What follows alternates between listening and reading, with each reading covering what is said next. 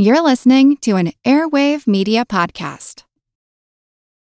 Families have a lot going on. Let OLLY help manage the mental load with new cognitive help supplements for everyone four and up, like delicious Lolly Focus Pops or Lolly Mellow Pops for kids. And for parents, try three new Brainy Chews to help you focus, chill out, or get energized. Find these cognitive health buddies for the whole fam at olly.com. That's O L L Y.com. These statements have not been evaluated by the Food and Drug Administration. This product is not intended to diagnose, treat, cure, or prevent any disease. When you need mealtime inspiration, it's worth shopping Kroger, where you'll find over 30,000 mouthwatering choices that excite your inner foodie. And no matter what tasty choice you make, you'll enjoy our everyday low prices, plus extra ways to save, like digital coupons worth over $600 each week. You can also save up to $1 off per gallon at the pump with fuel points. More savings and more inspiring flavors make shopping Kroger worth it every time. Kroger, fresh for everyone. Fuel restrictions apply. Hi, this is Cubert. This is the What's Up Next podcast. Hi, this is Jessica, and you're listening to the What's Up Next podcast. Hi, I'm Lynn Marie Morski, and you're listening to the What's Up Next podcast. Hi, this is Angela, and you're listening to the What's Up Next podcast. Welcome to What's Up Next, where your hosts Paul David Thompson and Doc G take the discussion on topics in the financial independence movement to the next level. Guest panelists share their opinion to questions that don't have clear answers to help you refine your path to financial independence. Welcome. This is Paul David Thompson. And this is Doc G. So, Paul Thompson, what's up next? Hey, Doc, I'm really excited about today's episode because in this world of financial independence and retire early, we always play with this idea. We debate this idea of retirement. And today we're going to be asking our guest what are the alternatives to early retirement? So we have four guests that are going to comment on that question over the arc of this episode. But first, let each of them give us a quick introduction. This is Cubert. I blog about early retirement on abandonedcubicle.com. I live with a family of four in uh, Minnesota, and I'm in my mid 40s looking to retire early before I reach the big 5 0. I'm Jessica. I'm in my early 30s and I live in Boston, Massachusetts. I'm really honored to be on the podcast today. I write for my blog called The Fioneers, and the philosophy for our blog is that the journey to financial independence should be as remarkable as the destination.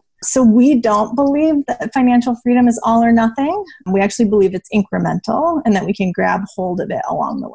Hi, I'm Lynn Marie Morski. Thank you so much for having me. I am the author of Quitting by Design and host of the Quit Happens podcast. And I also host the new Plant Medicine podcast, where I educate the medical community and interested patients on plant and psychedelic medicines. Hi, I'm Angela over at Tread Lightly Retire Early. I live in the Seattle area with my husband and four year old son. And when my son was a year old, I cut my time back to 80%, and it was the best decision I've ever made.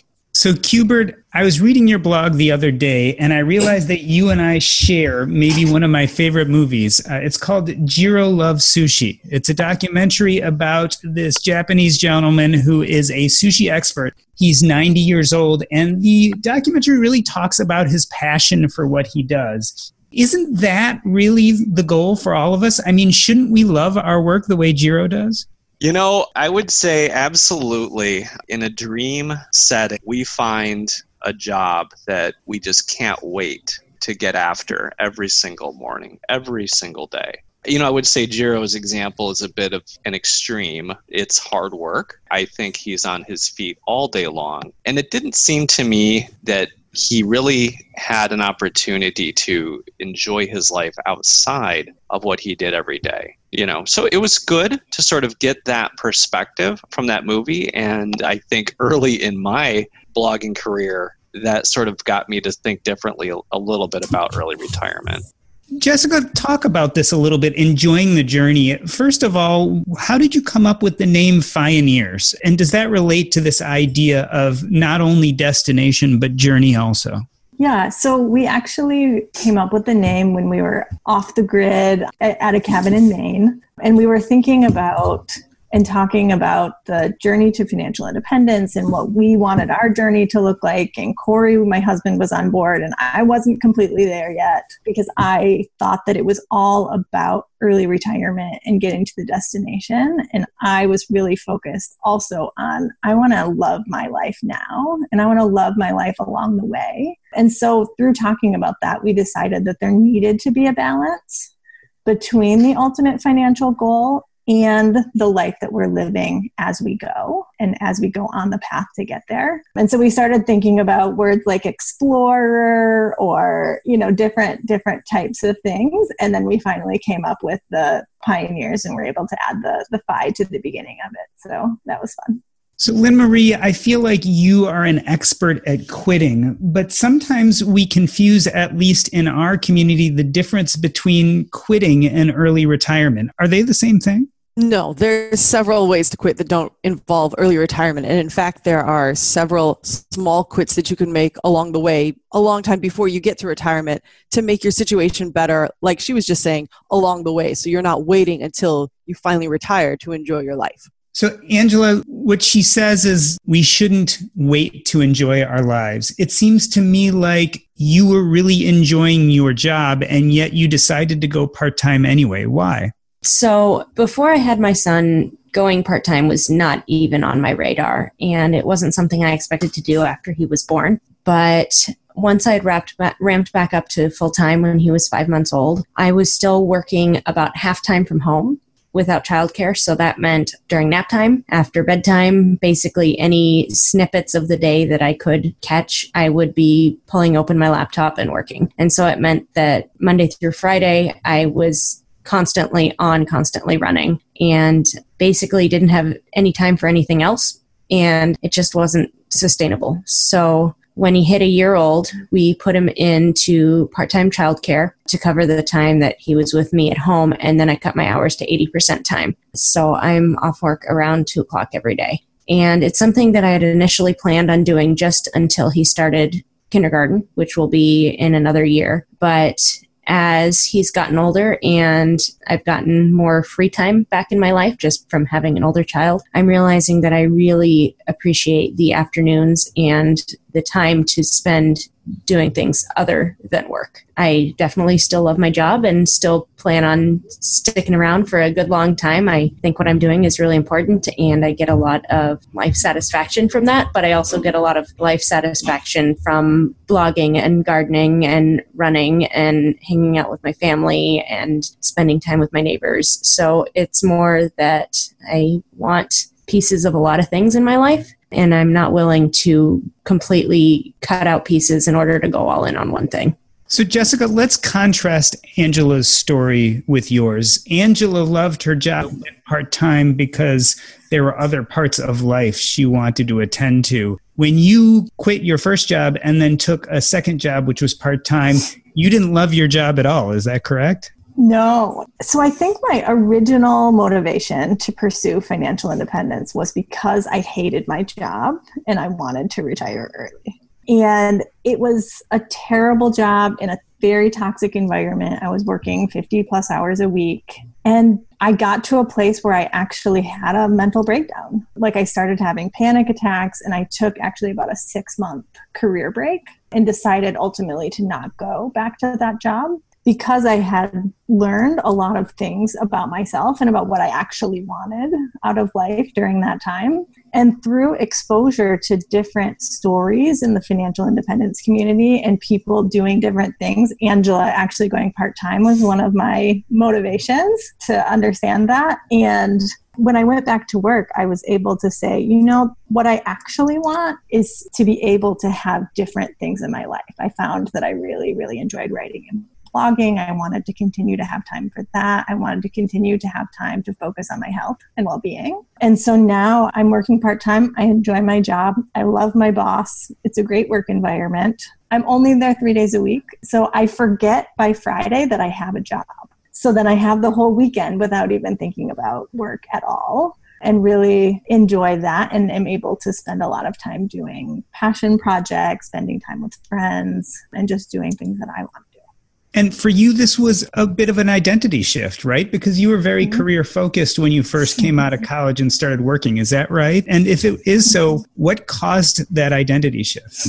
Yeah, great question. So it definitely was an identity shift. I think I was incredibly career focused. I think a lot of that came from sexism that I had experienced throughout college and throughout my early career. And so I felt like I needed to prove myself, I needed to be successful, I needed to pave the way for other women in the workforce. And I think I got to a point where that was just too much of a burden to carry. And I didn't want to anymore. And I think I realized through being exposed to so many different people doing different things that there wasn't just one path to success, that there were many, and that I could figure out what that meant for myself. And actually, what I want to do is help women figure out how to have financial freedom and do what they want, not just be, you know, powerhouses in their careers unless that is what they really want. Yeah, I just kind of wanted to pick up a little bit about Jessica talking about passion projects. And I kind of feel like I have multiple of those in my life. I would definitely call my job a passion project. I am extremely passionate about what I do, but I think Military Dollar wrote a really awesome post last year called The Problem with Choose a Job You Love and You Will Never Work a Day in Your Life. And I wholeheartedly agree with the concept of that post. I love my job. I think it's extremely rewarding. I'm very proud of what I do. I think it's really important. We build really sustainable, affordable housing in a really high cost of living area. So, very important work. But there are days where it just straight up feels like work. And it's not always fun 100% of the time. And sometimes it's stressful and sometimes it sucks and it's still something that i choose to come back to day after day after day. So i think it's one of those things where it sounds really great that there's a passion project that you know Jiro dreams of sushi every single day is a you know sunshine and rainbows and you just can't wait to leap out of bed and get there. And I think, especially if you are doing one thing for a longer period of time, next week's nine years in my career at this job. And it's a long time to be doing one thing and to be excited about one thing. And big picture, I always am very aware that what I'm doing is really important and I'm very happy to be doing what I'm doing. But there are days or weeks where it's not always fun. And I think that's okay. And I think it can be damaging to think that unless something is happy and positive at all times, that it's worth mm-hmm. doing. And I, I'm glad you brought it up, Angela, because this is one of my fears, right? So you've been wonderful about commenting on some of my posts and trying to kick me in the pants, say, go part time, just do it, you know, because I, I just waffle. What I fear is that even my passion projects, even the things that I think that I've grown to love outside of work, will replace work. I can think of some of the jobs I've done at my rentals that have been stressful, that have been arduous. I can think of days working on my blog where I've wanted to pull the rest of my hair out. There's not much left. So, my fear is that finding a job you love, I think that that comes with a bit of stress, a bit of effort, and persistence and struggle. And I'm just trying to reconcile that. I'm, I'm glad you brought it up because, again, I think a job can be that way. I think what you choose to do outside of work can end up becoming what you had tried to get away from in a job. Lynn, let's talk about this a little bit. Reconciling passion, momentary passion, maybe versus your life's work. I think a lot about whether there's good quitting and bad quitting. And I tend to think of my son, right, who's in high school. But one day he's going to be in college, and I'm sure at some point he's going to come up against a course that's really tough. And maybe he gets a C or D on his first test. And he may come to me and say, Dad, I, I want to drop this class. And part of me may say, you know, well, maybe you should stick with it. Maybe, you know, it's not great right now, but maybe you should make it into something better. So, Lynn Marie, is there good quitting and bad quitting?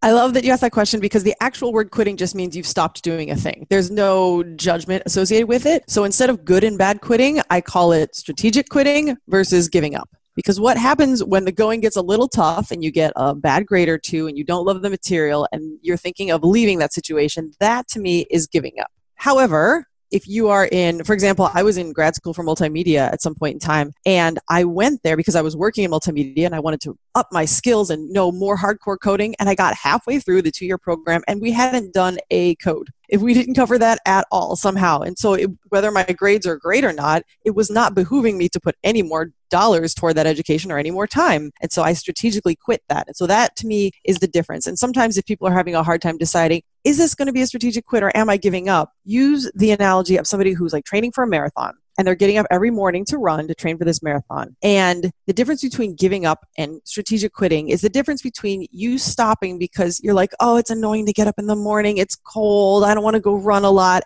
That's your head talking to you. Whereas opposed to the person who gets up every morning and they're doing the runs, but their family is missing them and their relationships are suffering and work is really stressful for them at this point. So they're not getting any sleep. So they're running on little sleep and then their body starts to ache and pain in new ways. That's your body telling you maybe this is not the time to be training for a marathon. And so it's that's the situation where you're strategically quitting. So, you know, your son is in a classroom where the grades aren't great and something that he doesn't necessarily love. You're right. There's that decision. Do I kind of give up or do I work through this? But if he's in, for example, a path of study and class after class after class this keeps happening, it may be time to stop and realize this may not be working for a reason. Maybe this is not the path for you. And then you strategically quit that major. Jessica, I love this conversation about passion and when it's time to quit and when it isn't time to quit. A friend of mine, Kristy and Bryce, wrote a book called Quit Like a Millionaire. And in there, Kristy talks about the idea that she wanted to be a writer from the way beginning. And at some point in college, she looked at the finances and said, Well, I could become a writer, but writers don't make that much money. So instead, she decided to become an engineer. Now, looking back, she did that knowing that eventually she would become financially independent. And then after she became financially independent, she could pursue her passion. So she delayed her passion. I tend to call this front loading the sacrifice. So, I mean, is there a role, Jessica, for front loading the sacrifice? I mean, is it okay to grind on in the beginning, knowing that it'll give you greater freedom further down the road? I think it depends on who you are and what it is that you want.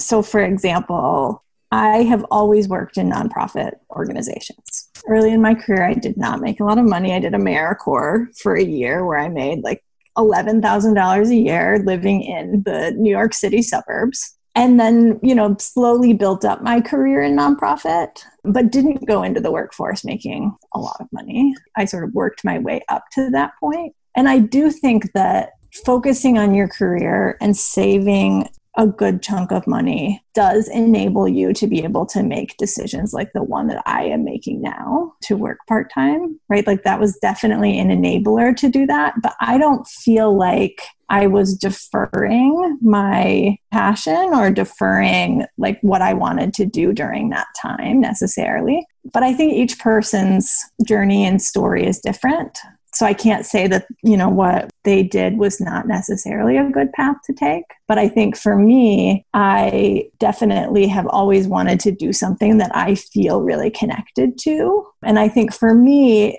writing and sort of wanting to be a blogger is actually connected to that because I work in HR in my day job. And I work in HR because I've realized throughout my career that what I really like is being able to share with people the things that I've learned. And that's why I write. I don't write because I love writing. Like, writing is fun. I enjoy the creative part of it, but I write because I want to share with people what I've learned. And that's what sort of gets me up in, in the morning. And I don't know if I would have learned that if I had taken or pursued a path that was sort of completely outside of that. So I kind of feel like this is not an all or nothing kind of question. If you're talking, are you going to ground it out for a year or six months or something with something you really don't enjoy, but there's a really big end goal? I can understand that or if it's something you enjoy enough, but it's not something you're super passionate about, but it's okay. I think that can last for longer, but it's when you're grinding it out and you're doing something that you really, really don't enjoy for two, three, five, ten years that I feel like that's where it becomes a problem. If we're talking about a very finite amount of time, then sure, there's definite reasons to get through that pain for future gains. But I feel like too often that amount of time and that amount of unhappiness is a lot more than is probably worth it. If you just absolutely dread going to work every single day and you're like, well, just in two years, five years, you know, then I'm going to be completely free and I don't have to do this anymore, I would really question if there's not some way to make your life better now. Partially because, you know, we can't get these years back, but also not everybody is guaranteed those five years or 10 years. And I've, you know, had experiences in my own life to see people that get a diagnosis and within three months, six months, they're dead, who are completely healthy and grinding it out. And suddenly their life is over or it's altered irrevocably in a completely, you know, such a way that what they wanted they can't do anymore. So I think there's definitely a balance of being okay with something that's not perfect to get you to an end goal versus working through something that's terrible to get to your end goal. I just wanted to add a point that sometimes you don't know that you're in the middle of making a sacrifice until much later on. For me personally, I didn't know really what my passions were. I was just context switching all over the place. So, you know, Lynn Marie, I'm I'm one of those 25 year strategic quitters. And had I chosen a path to retire early in my 30s, I may not have gotten to the point in my career where I figured out how to quote unquote play the game. I do think there's something to be said for that, that over the course of time, if you're a good learner, if you're able to avoid toxic environments or recognize the toxicity in yourself and develop your EQ, you can make your situation a lot more survivable, let's say. So I, I, think that there's something to be said perhaps for that sort of longer learning curve or longer sacrifice curve, if you will, that when you get to the end, you're maybe able to accept a few more years of work and it's not such a, a drudgery. Yeah, I was about to say, Cubert, you talk about your retirement plan hitting a snag. In fact, you seem less sure about retiring the closer you get, even though it sounds like economically it's going to definitely be a possibility. Do you think sticking it in there has done you some benefit? I think it has. You know what Angela alluded to earlier is that you know as as our kids grow up we're less and less needing to be there for them at every moment. They do start going to school. There's long periods of time during the day when they're not under your care. And it feels to me like like there's less of a pull for me to be at home to watch over my kids. You know maybe during the summer months sure. But i think that going back to my previous thoughts you know it feels like when I show up at work, I can make a difference. It, it, may not be perhaps as as directly influencing society that along the lines that Angela's place of work does. I, I really think what she's doing is awesome. And, you know, it's that's a wonderful thing. But even in my field, I just feel like, okay, I've gotten to a level of mastery. And if I just hang it up now, am I taking that 25 years of learning how this game works and how to operate better and be more effectively? Am I just kind of chucking that away when I could instead spend another five plus years mentoring others, trying to make this place better, trying to deliver value, and at the same time, you know, padding the stash? You know, the dollar signs come into the picture sometimes too, right? Cubert, I would love to speak to that if I could, because you say the scenario of maybe five more years and you've got, like you said, a little more padding in the stash and you've mentored people. And for you, it's making you feel like everything you've put into it doesn't go to quote unquote waste. And in making that decision, if you were one of my, you know, coaching clients, I would ask you what the toll is or what you would foresee the toll being on your health and on your relationships in that five years. Because, like, I always talk about the light at the end of the tunnel. How bright is that light and how dark and long is that tunnel? Because the 10 years that it took me, I was a multimedia designer, then I decided I was going to be a sports medicine doctor, and it took 10 years and a quarter million dollars of invested time and energy to get there. But when I got there, and it wasn't the thing that I wanted it to be, and I was having tachycardia and I was kind of this like low level anxiety all the time, it didn't matter how much time or money I had put into that. My health was going to suffer, especially I'd already done like Q3 at Mayo Clinic for multiple years. I felt existentially super tired. That was really hard to even recover from that, seemingly uh, like on a lifelong basis. I'm still sleeping a ton. But look at that five years and okay, is it like Angela was saying, tolerable and it's not going to take a big toll on your health? Then, you know, great if that makes you feel better about the investment you've already made. But on the flip side, if it's going to really impact your health negatively, then realize that there's a, something called the sunk cost fallacy. And whatever time and money you've already put into that 25 years, you can't get it back by staying, but it absolutely shouldn't be some kind of ball and chain that keeps you trapped there. Thanks for that. I'm going to add two points. One is I'm going to try to bring Denmark to the US. And by that, I mean try to apply a work balance that works for me. I think that when you get to financial independence and you've reached a point at work where you know how this game works, I don't have to bring my laptop home every night and crack it open. I didn't have to bring my laptop with me on vacation that I'm on right now. I am finding ways to navigate this that work for me because I hear you.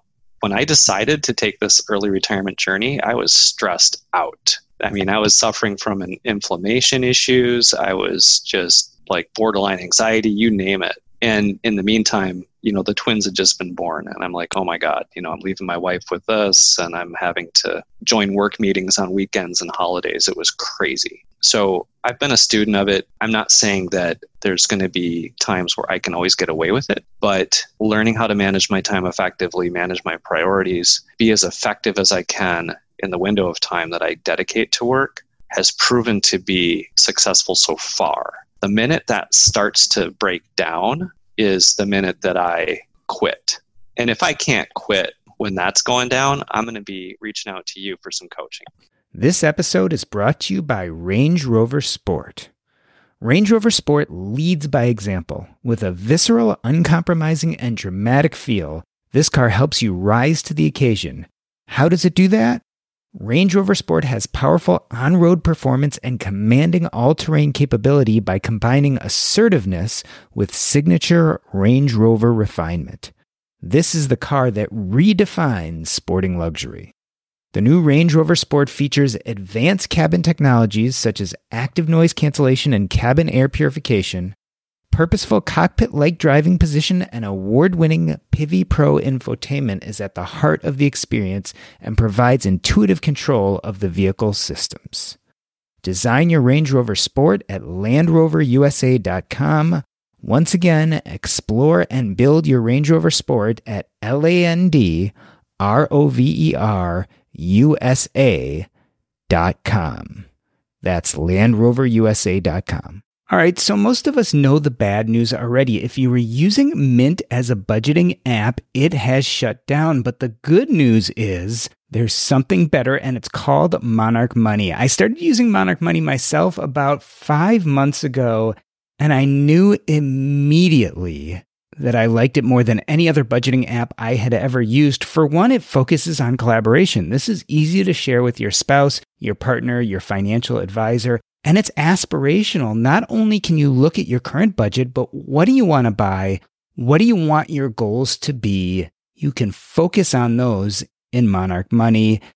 It's the next generation of personal finance apps. Monarch is the top rated all in one personal finance app. It gives you a comprehensive view of all your accounts, investments, transactions, and more.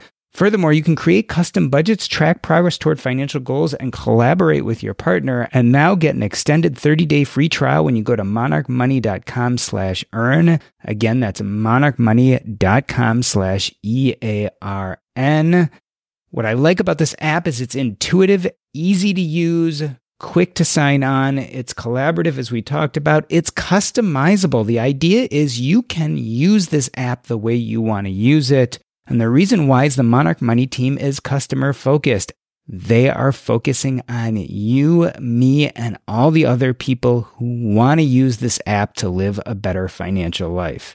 After trying out Monarch Money for myself, I understand why it's the top rated personal finance app. And right now, listeners of this show will get an extended 30 day free trial when you go to monarchmoney.com slash earn. That's M O N A R C H M O N E Y dot com slash E A R N for your extended 30 day free trial. So, Jessica, let's talk a little bit about this. I think one of the things people are so afraid of is that they'll go part time or they'll quit and it'll ruin all of their plans. So, talk to me a little bit about how going part time has affected your financial independence plans.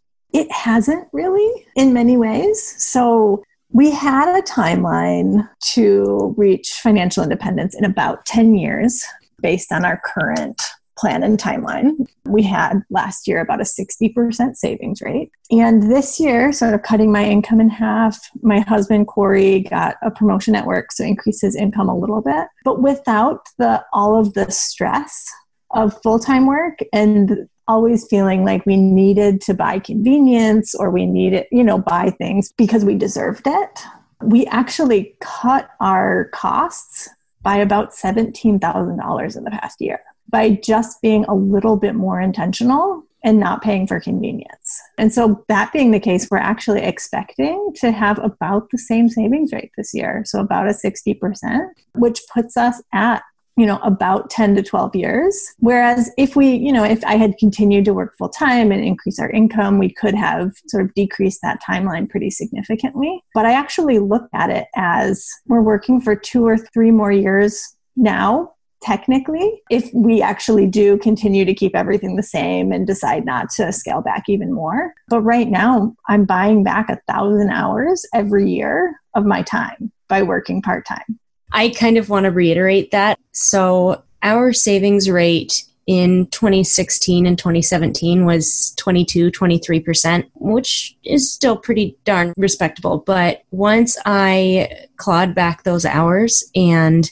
found more balance in my life, I kind of like Jessica's saying is I didn't feel as much need to pay for convenience and pay for things because life was so busy and hectic. And it gave me the time to really focus and be intentional with our spending and making decisions in a like clear state of mind. And of course, you know, raises and such also happen. But last year we had a 46% savings rate with my hours being less which seems kind of backwards. And it did take a couple of years to get there. It wasn't like I, I went to 80% time and a light switch flipped and things got back to normal. I went to 80% time and, you know, we just kept on trucking for a year and a half. And then I kind of finally, you know, my son got older, I had time and suddenly I, I had time to really think about what we were doing and how we were spending our money and really, but I had the space mm-hmm. to figure it out. And I think had I continued to work the long hours, I wouldn't have had that space. I would have been making more money. At this point, I'm giving up a significant income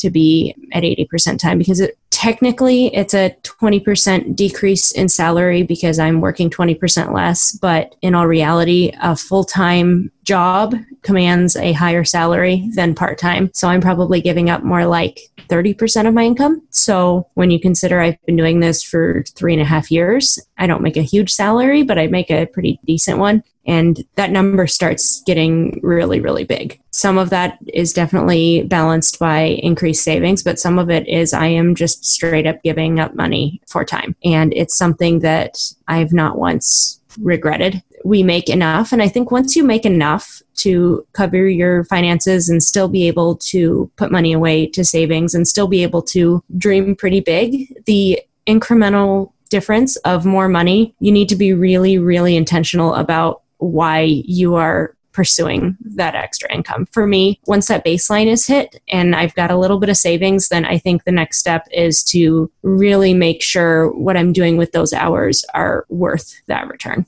So I'd like to explore that a little bit further. Jessica, a second ago, you said that you bought back more time by working less. How does that equation work out? Because it seems counterintuitive that you would work less, but yet you're buying back more time by earning less money. So the way that I thought about that was I figured out if I had the income from working a full time job. So, say I increased my income by the 40% to have the full time income, it would decrease our financial independence timeline by two or three years. But instead of doing that, so right now we have about a 10 year timeline instead, so it's about three years of time. But in those seven years, I continue to have a thousand hours extra per year and the sacrifice is only two to three more years of working a job that I actually enjoy and having a balance of life that I actually like.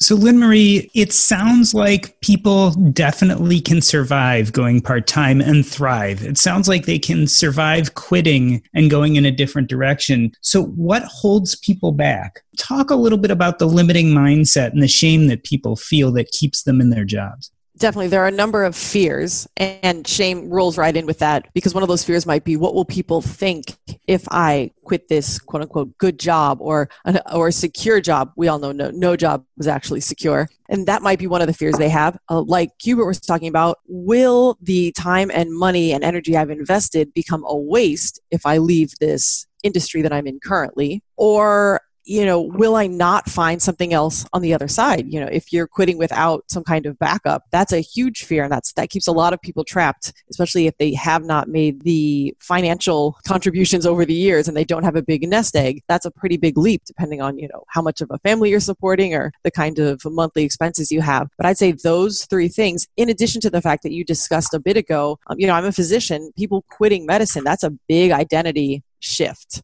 you know, who are you? Oh, I'm a doctor. Well, if you're not doctoring anymore, you're still a doctor, but people may be like, oh, what do you do? And you have to insert the blank with something else that isn't that thing that you so identified yourself with for years. That can keep a lot of people stuck and feeling as though they they're justified in hanging on to that. I'm like, mm, you can do whatever you would like, but at the end of your life, how much happiness have you felt versus that, you know, little bit of ego you might have to struggle with in telling people you're quitting that job, in kind of shifting your identity, or in how much does it take from you to overcome those fears of will I find something better on the other side? Because the answer is yes, you absolutely will. Your health is on the other side, your happiness is on the other side. There is a way that you will make it happen because once you are in alignment, then things will flow to you once you're clear on what you want and what your ideal day looks like, what your ideal job looks like, then things are much more likely to come to you that are going to be better for you. So, I just want to talk a little bit about that ego piece. So, I was also a part time park ranger for six and a half years and it was something I really enjoyed doing. I got paid to hike trails and lead nature walks and yell at people for walking through the trails with their off leash dogs. But ultimately, it was something I really enjoyed, and I, I got a lot of identity from saying I was a park ranger because it's such a unique thing to do and it kind of expressed you know how much i'm into nature and the environment and all that kind of stuff. And it was easier to describe sometimes than my main career. And i really enjoyed having both pieces of that in my life. But once my son was born, I actually brought him to a couple of shifts when he was really young. I could have him in the carrier and uh, they let me bring him. But I realized at some point that it wasn't worth the weekends that I was taking away from family time. I mean, I was with my son, but I wasn't with my husband, and we weren't able to, you know, pick up and go camping for the weekend because I had a, a shift at the ranger station. And it took me probably a good year to actually quit it after it was probably time. My husband was well aware of it, well more than I before I was willing to say that it was time. But it was not the money. I mean, I was making like 16 something an hour for, you know, a six hour shift. So once, you know, my student loans were gone, my home was bought, like the dollar number was not the thing keeping me there. And now I'm not a park ranger, but I take friends for nature walks through the woods behind my house and it's just as rewarding. But it was really hard to let that label go, even though it wasn't even my full time thing, but it was something that I had took a lot of pride in and it was fighting through that ego part to finally just say okay I need to step away from this and I need to reclaim that time for us. I want to speak about that identity piece too. I do feel like I felt similarly going part-time especially because I do blog part-time but I'm an anonymous blogger so whenever anyone asks me you know, what do you do? I'm like, oh, I work part time working in HR for a nonprofit. And the first question that people often ask me is, well, how old are your kids? And then I say, I don't have kids. And then people say, how do you spend all of your free time? And then I, you know, and I don't talk about my writing because I'm anonymous. And so then sometimes I wonder if it leaves people just wondering, like, what do I even do? with my life and feeling like there's a sense of pride that maybe I used to have that I no longer have. And I've actually seen that with my parents as well like I've seen them when they you know are talking to their friends about their new job they want to talk about how i also blog because it feels like working part-time is not a respectable thing. But i think i've worked through that to say like this is what i want to be doing and this is the life that i want to have. And i love the pace that it gives me. I love the sense of balance. I love the synergy between the different areas of my life. I'm much happier, right? There's so many benefits to it that I definitely got to the point where it doesn't matter what people think of that and whether they think that I'm less than because I'm only working part time. I think I would struggle with that. I'm learning from you guys, by the way. This is fantastic. So selfishly, I'm, I'm hoping to come away feeling more informed and, you know, able to make better decisions about my future path. But I would agree. I mean, I think there is some ego to this conversation. Having worked hard, having achieved promotions over the course of a couple decades and having achieved a pretty big promotion even just within the last year it's tough. You feel like you walk away from that all of a sudden. Cubert what's your identity? Well you know i'm no longer xx you know manager or whatever of xx company. I dabble on my real estate rentals and take care of the kids after they get home from school which there's nothing wrong with that, right? But after so many years of conditioning myself that this was my journey, this is my path, there's some of that Jiro, right? I'm the sushi chef and I don't want to walk away from preparing that sashimi. I'm, I'm sort of attached to this identity. I feel like I need another identity to step into after I leave the cubicle life. Yeah, Tim Ferriss talks about this concept of diversification of identity. And it's really key when you're facing these transition points to realize that you already have other identities. You said you're a father, correct?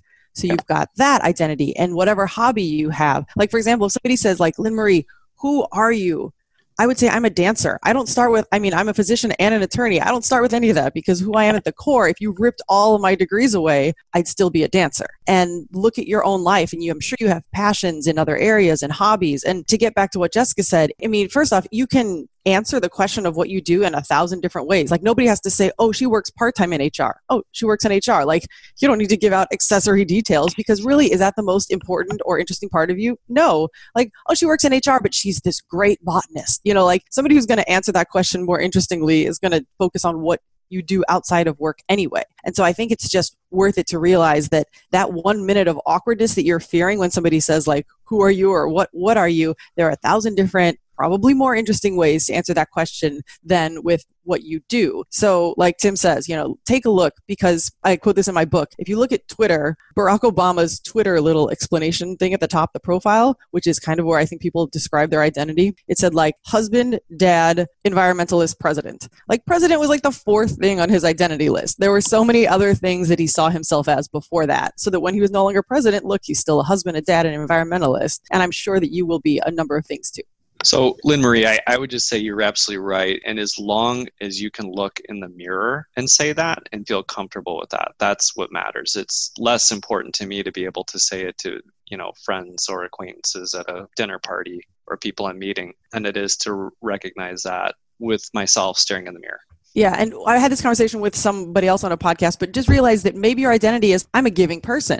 Like it doesn't have to be something you can put on a business card or something people see you do as a hobby. Like if you just are, oh, I'm a philanthropist or I'm just a, a really caring neighbor. Like there are a lot of things that if you look in the mirror that you'll probably be more proud of because they're from your heart than just like somebody has hired you to do a thing. So I honestly think of all the things I do, being a good human is kind of my ultimate like top priority in life beyond everything else. And Cubert, you talk about wanting to just be able to say that to the mirror. I think it's actually really important that you can say those things to your friends and to your neighbors and your coworkers, especially when you're doing something outside of the norm, because a lot of people that might initially push back on that is because they can't see their lives any differently because mm-hmm. the narrative is so intensely ingrained. And so I think it's really important. So when I first went part time I didn't really talk about it. A lot of people still don't know that I don't work full time hours. I'm in the office five days a week, just shorter hours. And it took a while to really come to embrace that and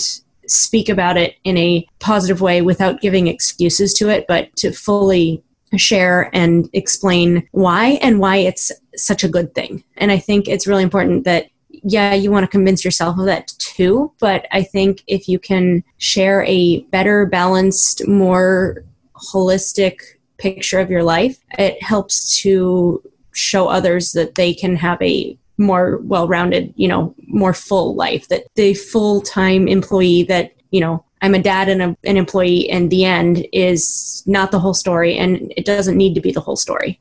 I totally agree with that. I feel like it is an important part of my identity to talk about how I work part time because there are so many things in my life that I want to be spending time on and that I'm proud that I spend time on that I, I want people to know and I want people to not like I want to help people see it not as a negative thing to be working less. I would love for people to see it more as a positive thing to be working less. And I talk a lot about mental health because I want that to be destigmatized too, right? And that's a huge reason why I work part time. I chose to work part time and I'm continuing to choose to work part time because I want to focus on my mental health. And I want people to know that. And I want people to feel a sense of freedom that if they can, that that is a completely viable decision that someone can choose to make in their life for their, you know, improvement of their well-being. So, Jessica, would you have ever come to this conclusion if you hadn't first discovered financial independence? I don't know. I mean, I can't sort of go back in time and imagine what my life would be like otherwise. I don't think so because I think the thing that was holding me back was that I didn't realize that there was another life or path that was possible. I had seen one path, right? The one or two paths, maybe, right? The two paths are you work full time till you're 50 or 60, you try to continue to get promoted and be sort of powerhouse in your career. Or if you're a woman, you, you leave the workforce or you sort of take the slower path. Those were the, the two things that I had seen. And so being exposed to a lot of different options and thinking about, wow, these things that I've always wanted to do that I didn't think were possible, like people are actually doing them. And these things are actually a possibility that I can decide what I want and then I can figure out how to make that happen. I'm not sure if I would have gotten there without financial independence. Maybe, you know, maybe I would have gotten there in a, a sort of more roundabout way with different influences. But I think it played a huge role in exposing me and opening my eyes to different possibilities. What I think is really the big part of financial independence, what the role is there, is the space between your income and your savings. If we had been living on 90%, 95% of our incomes, there is no possible way that we could have simultaneously paid for part time childcare and cut my hours at the same time. So you don't necessarily need to be, you know, barreling down early retirement for the pursuit of financial independence to be a really big important thing and it's that space that allowed me to make the decision that was best for my mental health for my family for life balance if we needed every last dollar that came into our bank accounts, there is no possible way that I could have considered cutting out a significant amount of my income. At the same time, we were spending a significant amount of money on childcare. So, you know, financial independence is technically a separate thing, but it's really hard to have a really solid savings rate without having some kind of end goal in mind for most people. I love that because it really is all about the space, the freedom that it gives you to think about what you actually want out of life. And on that note, I would like to ask each one of you the kind of the, the culmination of this conversation. What are the alternatives to early retirement? Based on this conversation, your life experiences, what would you share with our audience as the list of hierarchy of alternatives to retiring early? I think a lot of people want to retire early because they aren't allowed to have the life they want because of their job. Maybe they're stuck in an office a certain number of days and they're stuck away from their family. I'd say the alternative to early retirement is creating a work situation that already fits with your lifestyle so that you don't have that need to get out of it so quickly. As long as you're enjoying what you do, for example, I went from quit working at the VA where I had to go to a building. Now I work from home remotely with people in Israel. Like I can do it whenever I want. And so it no longer hampers my lifestyle in any way. And I enjoy what I'm doing. So I would highly recommend figuring out what parts of your job make it feel arduous enough that you want to retire early or what parts are cutting into your lifestyle and then quit those before you even have to quit the job. Like if there's a way to quit your commute or quit having to go to a place or quit working with a toxic team, any of these small quits that you can make that make your job less toxic or less of a burden on your life that makes you want to get out of it earlier, make those little quits so that you can maybe not have to do the early retirement thing with so much pressure.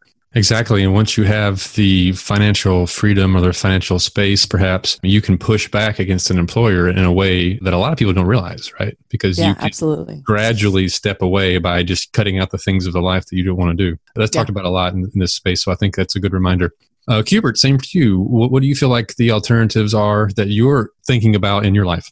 Absolutely. I would pick up on the theme of toxicity that Lynn Marie put down. I think it's a combination of time and toxicity and how you manage those two things. Early in your career, you may not get a lot of time off of work. Later on, maybe you've earned more time off.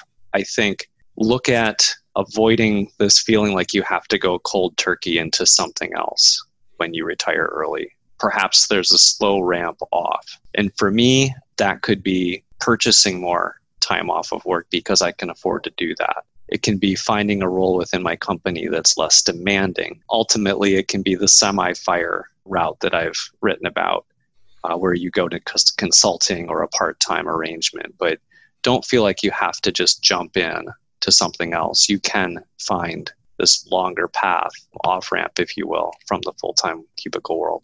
Jessica, same question for you. Alternative to early retirement? I think there are so many. And actually, on my blog, I actually started a slow fi interview series where I'm identifying and trying to amplify the voices of people who are making these kinds of decisions to say, you know, I don't have to save as much as I possibly can right now to retire early and get out of a job completely. They're making these incremental shifts and grabbing hold of the financial freedom that they have along the way. So for me, it's part time work. So choosing to work part time along the journey with hopefully having the opportunity to jump into entrepreneurship at some point once I decide I build something up to a certain point on the side. But for other people, it's taking a mini retirement. It's working a location independent job so they can travel the world. For some, it's working a job for a portion of the year to fund your travels for the rest of the year. So working is sort of that semi retired lifestyle. For other people, it's entrepreneurship. For some people, it's taking a job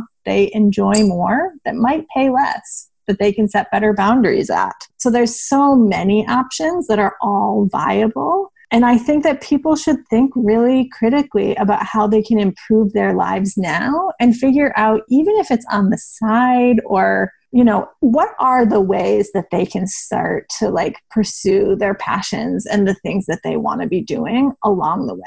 Wonderful. Perfect. Thank you so much. Angela, same to you. What are your thoughts? Yeah. yeah well, life is pretty much never black and white. So I had named my blog just on a whim one day, and sometimes I wonder why it's tread lightly, retire early when early retirement is clearly not my main end goal. But I've come to be glad that it's there because I think I have more conversations around that than I would otherwise because, you know, sometimes I get the question, well, so you're retiring early, so what's your plan? And it's again that early retirement is more for me the ability to make decisions in my life outside of financial constraints. So that's really where financial independence comes for me is that kind of like going to part time, putting my son in childcare. Those decisions were not made with money in mind. I mean, clearly I had to think about money, but they were made the opposite of what made financial sense. And so I think that is ultimately a way more important thing than a drawing a hard line between working, not working. Like Jessica was saying, there are just so many different options and choices out there. And you know, none of this time is guaranteed for us. Even if we do live to be 90, 100 years old, we're never going to be the age we are now. We're never going to have our children be the age they are now. We're never going to have our friends close by like they are now. We're never going to have those family members that we have now. Even if we could guarantee a long, healthy life for ourselves, life changes. And I really enjoy being able to lean into right now and not wait. Well, so far, the most quotable or tweetable thing I've heard on here so far is I'm a good human. And so I'm going to start looking at the mirror and, you know what? I am a good human. And if people ask me like what my job is, you know, I'm a good human and I'm not defined by social working identities. That's my answer from now on. Okay, well, let's wrap this up. And Angela, I'll give you a chance to let us know where we can find you and what is up next for you.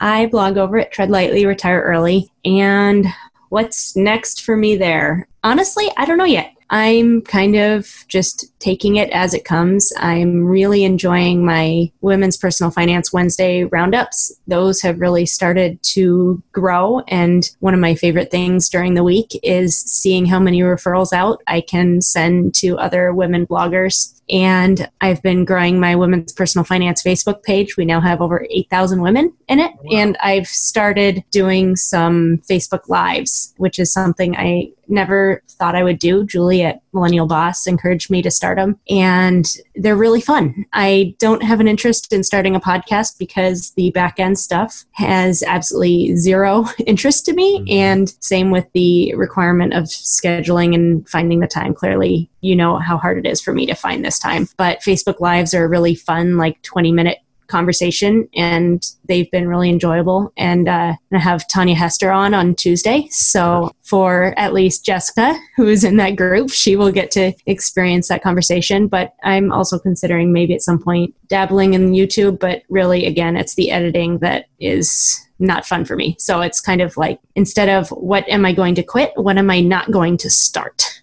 Perfect. Thank you so much for that. So, if you're a lady, you want to be in on your Facebook group, and you, you only get to see those lives if you're in the Facebook group. Is that right? That's correct. Yeah, perfect. Okay, so yeah. plug for that. Jessica, how about you? Where can we find you, and what is up next for you? I blog over at The Fioneers, and then you can find me on Twitter, Instagram, and Pinterest at The Fioneers as well. And what's up next? I'm going to my first FinCon in a couple of weeks, so excited to meet all of the people I interact with online, looking at continuing to expand the blog and, you know, expand the community. And then one thing I'm considering doing is starting a career coaching course so, with my expertise in HR and being on the hiring side from both a candidate experience and with my experience, I think I would have a lot of value to add to the community for people who are looking to get a better job so that they are able to achieve a higher level of financial freedom. All right, perfect. Stay tuned for that. Cubert, how about you? Where can we find you and what is up next? Sure. This is Cubert, and I write at abandonedcubicle.com. I actually have a fledgling Facebook group about cubicle survival. So if you find me on my Facebook group, you can join and, and we can uh, have a little water cooler conversation there. What's up next for me? After this conversation, I've certainly learned a lot. I'm going to try to add a little bit of time back into my life as soon as next year when I can have the opportunity to purchase an additional week off through work. It's a great benefit to have and uh, we'll see. I think that there's probably still a good couple of years of uh, corporate America left in me. That could change at a given moment, but this conversation today has certainly enlightened me. Lynn Marie, thank you so much for being on here. Where can we find you and what is up next for you? If anybody's interested in learning more about strategic quitting, you can pick up my book, Quitting by Design. You can listen to my podcast, Quit Happens. You can join my Facebook group called Quitopia, where we do a Facebook Live every week where we all chat with each other and support each other through our quits. I also have an online course called Make Quit Happen. You can find all of the above minus the Facebook group, obviously, from going to quittingbydesign.com. I'm also quitting by design on Instagram. And what's up next for me is that I just launched my second podcast called the Plant Medicine Podcast, which you can find at plantmedicine.org or on iTunes, Stitcher, all of that. That is aimed at medical professionals and interested patients. And I'm trying to destigmatize and demystify plant and psychedelic medicines from CBD to psilocybin to ayahuasca because there's a lot of research going on that's showing these to be very beneficial, treating many, many conditions. And uh, we don't learn a lot about it in med school. So I'm trying to fill the gap there. So that's again at Plant Medicine Podcast at plantmedicine.org. All right. Well, this has been the What's Up Next podcast. On behalf of myself, Doc G, and my co host, Paul Thompson, we would like to thank Cubert, Jessica, Lynn Marie, and Angela. If you would like to get updates on what Doc and I are thinking up next, you can text the word next to 345 345 so you can get notified of free giveaways opportunities to engage with the What's Up Next podcast, and maybe even be a guest on the podcast. We're adding consistent content to our Facebook group, and you can get access by texting the word next to the number 345 345. That's a wrap. Well done, guys. It worked out well that uh, Cubert ended up being our, our case study. Our so, test case, yeah. uh, what, what did you take away from this? It's all about me. what I always say is the caveat at the end of everything is if whomever you're speaking with doesn't get it, they don't get to be in your five. That's right. That's and, it. and then your answer says, I'm a good human. So there. yeah. Like if, if you're going to judge me on anything else, I, I, was once in an Uber and this guy had just moved to San Diego and he's like, what industry? I was thinking about the hotel industry. I was like, dude, you're in San Diego, work in the cannabis industry. He's like, I said, I do. And he goes, What do you tell your parents? And I was like, Very little. What is it? What do they need to know? I was like, I tell them I work for a website. I tell my mom it's cannabis related. My dad has no idea because they have different risk. Like people ask me like what my job is. You know, I'm a good human and I'm not defined by social working identities. That's my answer from now on. No, so, no matter what anybody else says. I'm a good human. So the not quite yet abandoned cubicle plan. something like that something like that. So yeah I, at some point i do have to live up to my moniker. Yeah yeah. Well you got to tease it out for a while right? Okay. Right right on. Want to learn how you can make smarter decisions with your money? Well i've got the podcast for you. I'm sean pyles and i host nerdwallet's smart money podcast. Our show features our team of nerds personal finance experts in credit cards banking investing and more and they'll help you make the most of your money while cutting through the clutter and misinformation in today's world of personal finance. You'll get clarity on strategies to help you build your wealth, invest wisely, shop for financial products, and plan for major life events. Listen to NerdWallet's Smart Money Podcast wherever you get your podcasts. As a longtime foreign correspondent, I've worked in lots of places, but nowhere as important to the world as China. I'm Jane Perlez former Beijing bureau chief for the New York Times. Join me on my new podcast, Face Off US versus China, where I'll take you behind the scenes in the tumultuous US China relationship. Find Face Off wherever you get your podcasts.